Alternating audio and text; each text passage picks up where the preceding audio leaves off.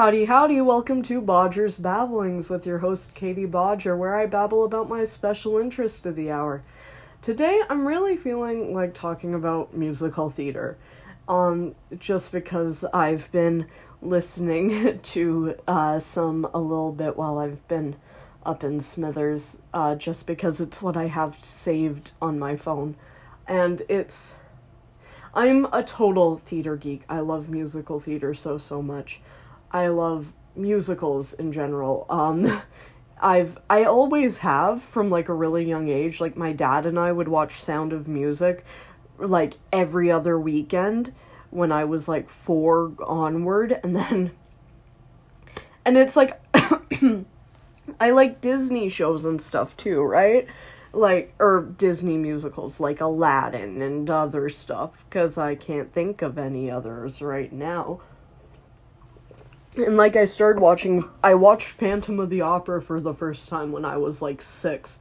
And then as I grew, uh so did my interest and uh so did um what I had ended up listening to. Um as soon as I got internet, I feel like I really explored musical theater a lot more and it's like I really enjoy most of what I've heard. Like there's some shows where it's like, oh, that's not my particular taste, or oh, that's a little slow for me in particular, but it never, like, oh, it never takes away from the quality. Like The King and I, Oklahoma, great shows. They're not necessarily my favorites from the few times I've watched them, but they're really, really good. Like, I do enjoy them. It's just, oh, I prefer other stuff in comparison. And then it's like I've listened to obscure, popular, everything in between. I feel like most people if they name a musical, I've listened to it except um oh god, it's one show and I've only listened to it once and I can can't even remember the title of it, but I know it has something to do with someone's jacket. Uh, that's that's all. I'm like the title and I know it's terrible because it is a good show from what I recall, but like most stuff I can I tend to remember and I really enjoy most of what I listen to and um some of my favorite shows are like Wicked and Next to Normal. Uh those are two of my all-time faves. Sound of Music as well will always hold a special place in my heart. Um things like Hamilton and Six are really good too. They they're good because they do similar things but in very different ways and Hamilton does it a bit better, I find, so that's why Hamilton would hold a higher placing to 6 in my mind. And it's gosh, it's like 99% of what I listen to, I enjoy something about it, whether it's the writing or the music or the instruments and there's so many different different key components into musical theater whether it's the beauty of the stage work or the choreography or the like the staging. It's like it can be the littlest things that bring a show full circle and are absolutely beautiful. It's like it can be the littlest things that make all the difference you know? And i I also enjoy uh, musical theater satire and stuff too. Like, um, uh, show, like, I follow lots of comedy pages where they make fun of everything musical theater is. And it's like, it's all lighthearted and it's really, really enjoyable when done right. And it's like, or songs where it's like, this is the song in the show that nobody likes. um, uh, yeah, like music funny musical theater songs like that like they're just making fun of stuff or just having fun with uh tropes and uh what musical theater can be. And the beauty of musical theater is really that it tells a story and it adds a beauty to it with the music. Sometimes the music will feel out of place and yes, I'll admit not all musicals necessarily have to be musicals.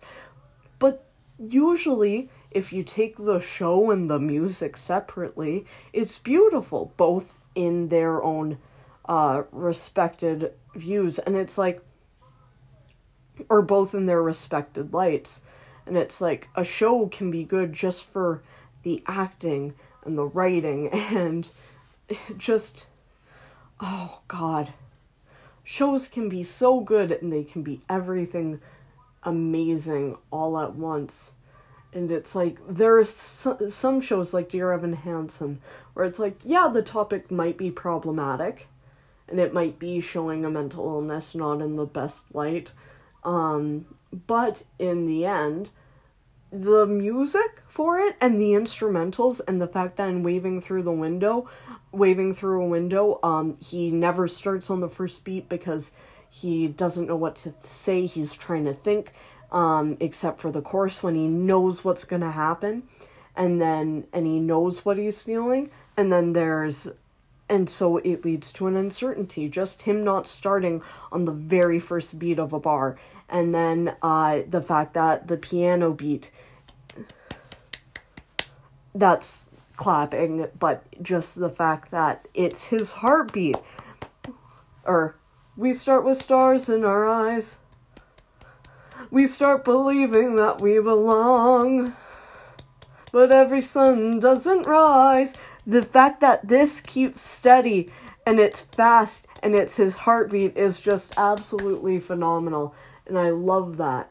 And I wish I had a piano to show it better. And it's just there are so many things whether it's the instrumentals whether it's the music whether it's the writing whether it or the lyrics or the writing or the staging or the choreography or the way the crews and the cast and the tech or yeah the tech crew and the backstage crew and the cast work all to bring such a remarkable thing to life live musical theater has always just been absolutely astounding, and I've never been able to get enough. Every time I listen to a show, I obsess o- or most of the time when I listen to a show, I obsess over it for an extended period of time.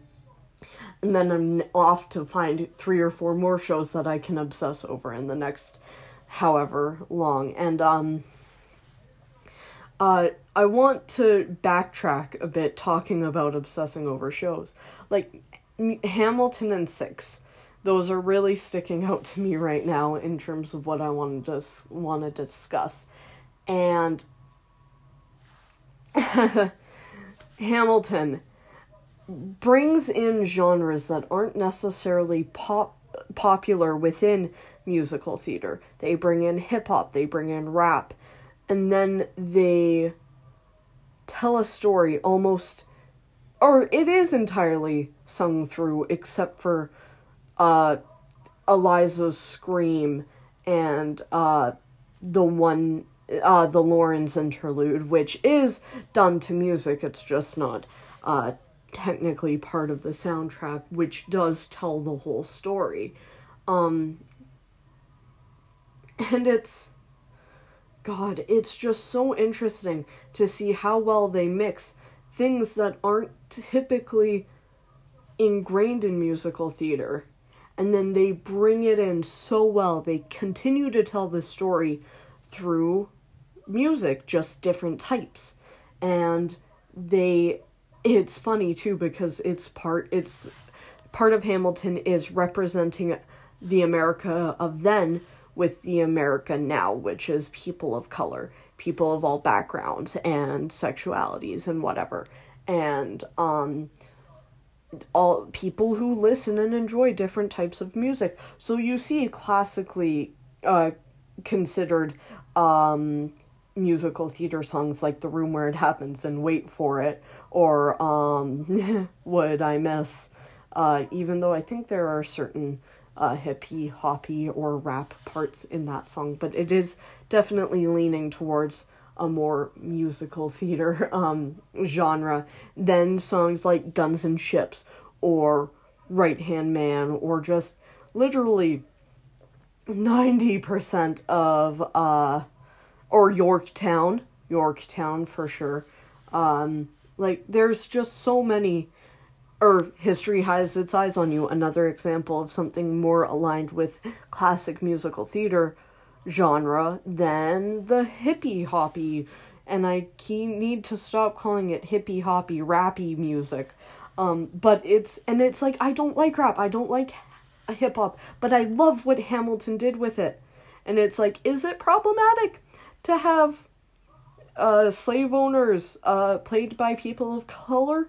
Probably, but at the same time, it could be them. It could be a symbol of people of color taking that back, taking control of. It's like, yeah, y'all wanted you y'all want to ignore what y'all did to my people. Uh, fuck that. No, not happening. You're not ignoring it. I'm right here. I'm showing you that these people were, and it's it's just unfortunate that Hamilton didn't address that uh, part of that time era properly. But I guess they uh, tried their best, except they didn't. Cabinet Battle 3 should have stayed in the show. And it's like, I like 6 for a very similar reason, where it's like, you have people of color, you have people of all different vocal ranges, a cast primarily made of women. Holy shit, that doesn't happen often. No, a cast made up of all women, despite how small it may be, it's still an all female cast. Even the band is female. And the fact that it's a concert, it's a musical played as a concert. And that's really remarkable. And it could be the vice versa could be said said where oh yeah, it's a it's a concert being played off as a musical or played off as a story. Um, but it includes the pop music. It includes the best parts of all of their vocals and all of their ranges. And it's like, you might not love the idea of it.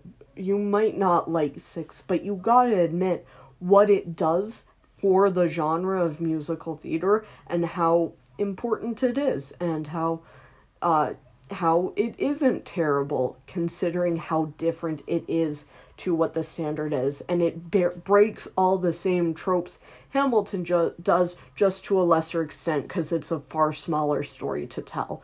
And the fact that they're following with something that is so widely known such as uh, the uh, divorced, beheaded, sur- uh, died, divorced, beheaded, survived uh, rhyme that a lot of people learned in school while learning about uh, King Henry VIII or whatever the frick he was.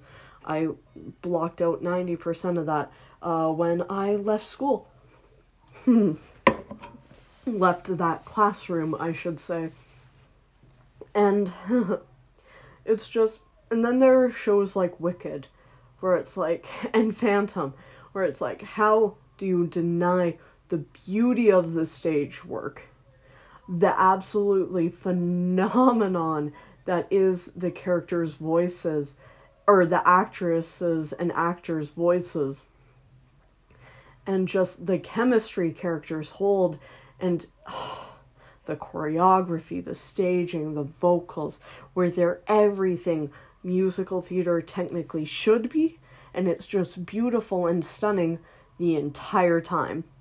And then you look at things like you look at things like Wicked where it it touches on uh in a far more uh fantastical way it shows that oh yeah it's very similar to like Grimm fairy tales where it's like oh yeah as fun and light as it may seem, that's not always the case, and it can be a lot darker than we initially anticipate.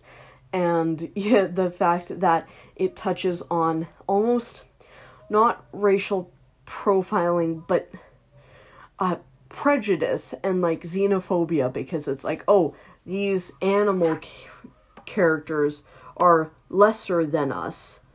Not profiling, yeah, no, it is prejudice and it's just yeah no. It's just prejudice towards other groups of people. And so it's like oh yeah these animals aren't aren't equal to people like you and me or munchkins. Therefore these animals need to get churned back into the into their lesser forms and like be experiments or whatever and how fucked up that is.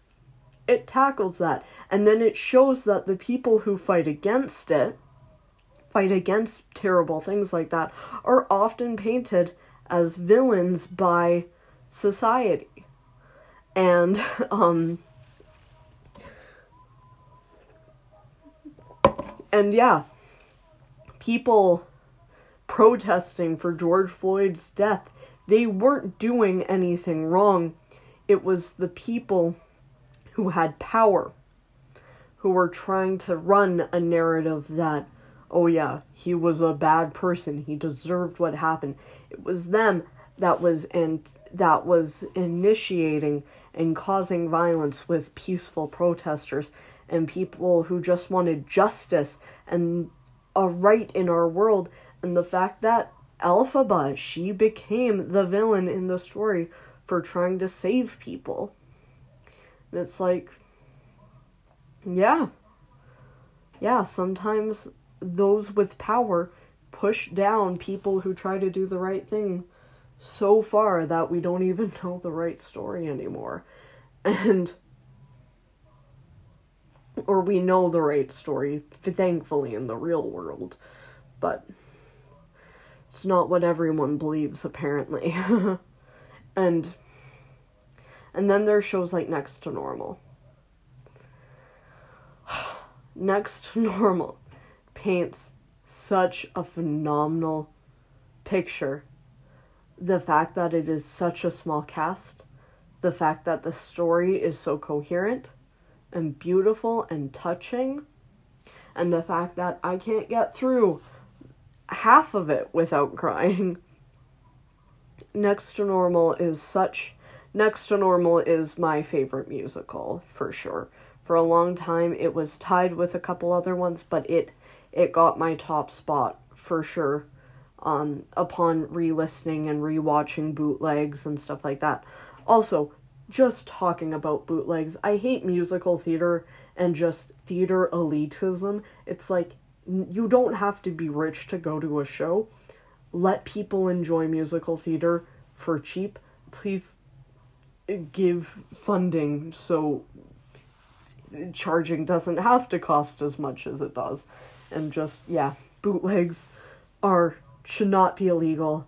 Uh or pay per view from home of like professional recordings should be available to the public, not just um uh whatever uh, Juilliard students. Um, and okay, so back to next to normal.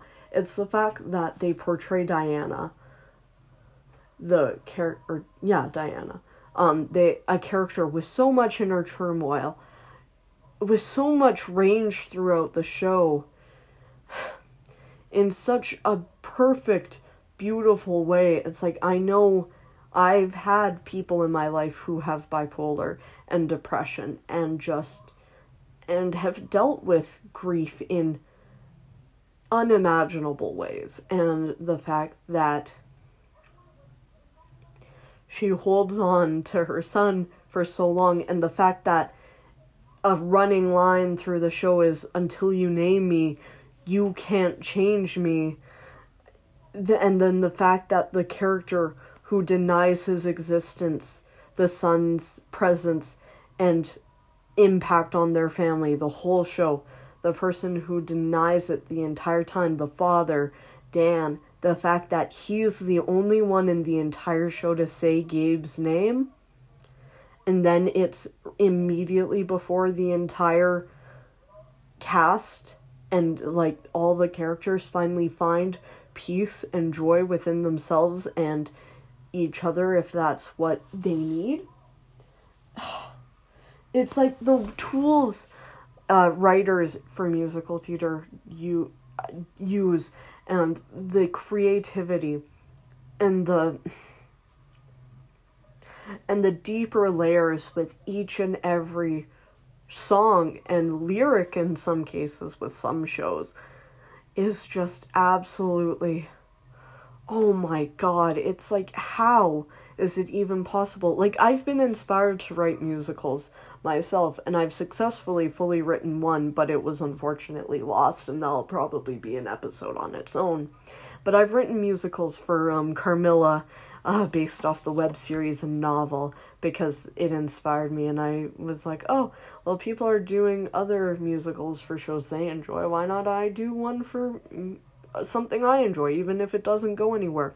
And then I also uh, did a few songs for an Among Us musical, even though I don't think it would go anywhere um, anytime, just because I thought it was fun and I wanted to do it. And then I've also written one uh, just, I don't know, based on, I guess, enemies to friends to enemies to f- reluctantly working together to lovers trope, I guess.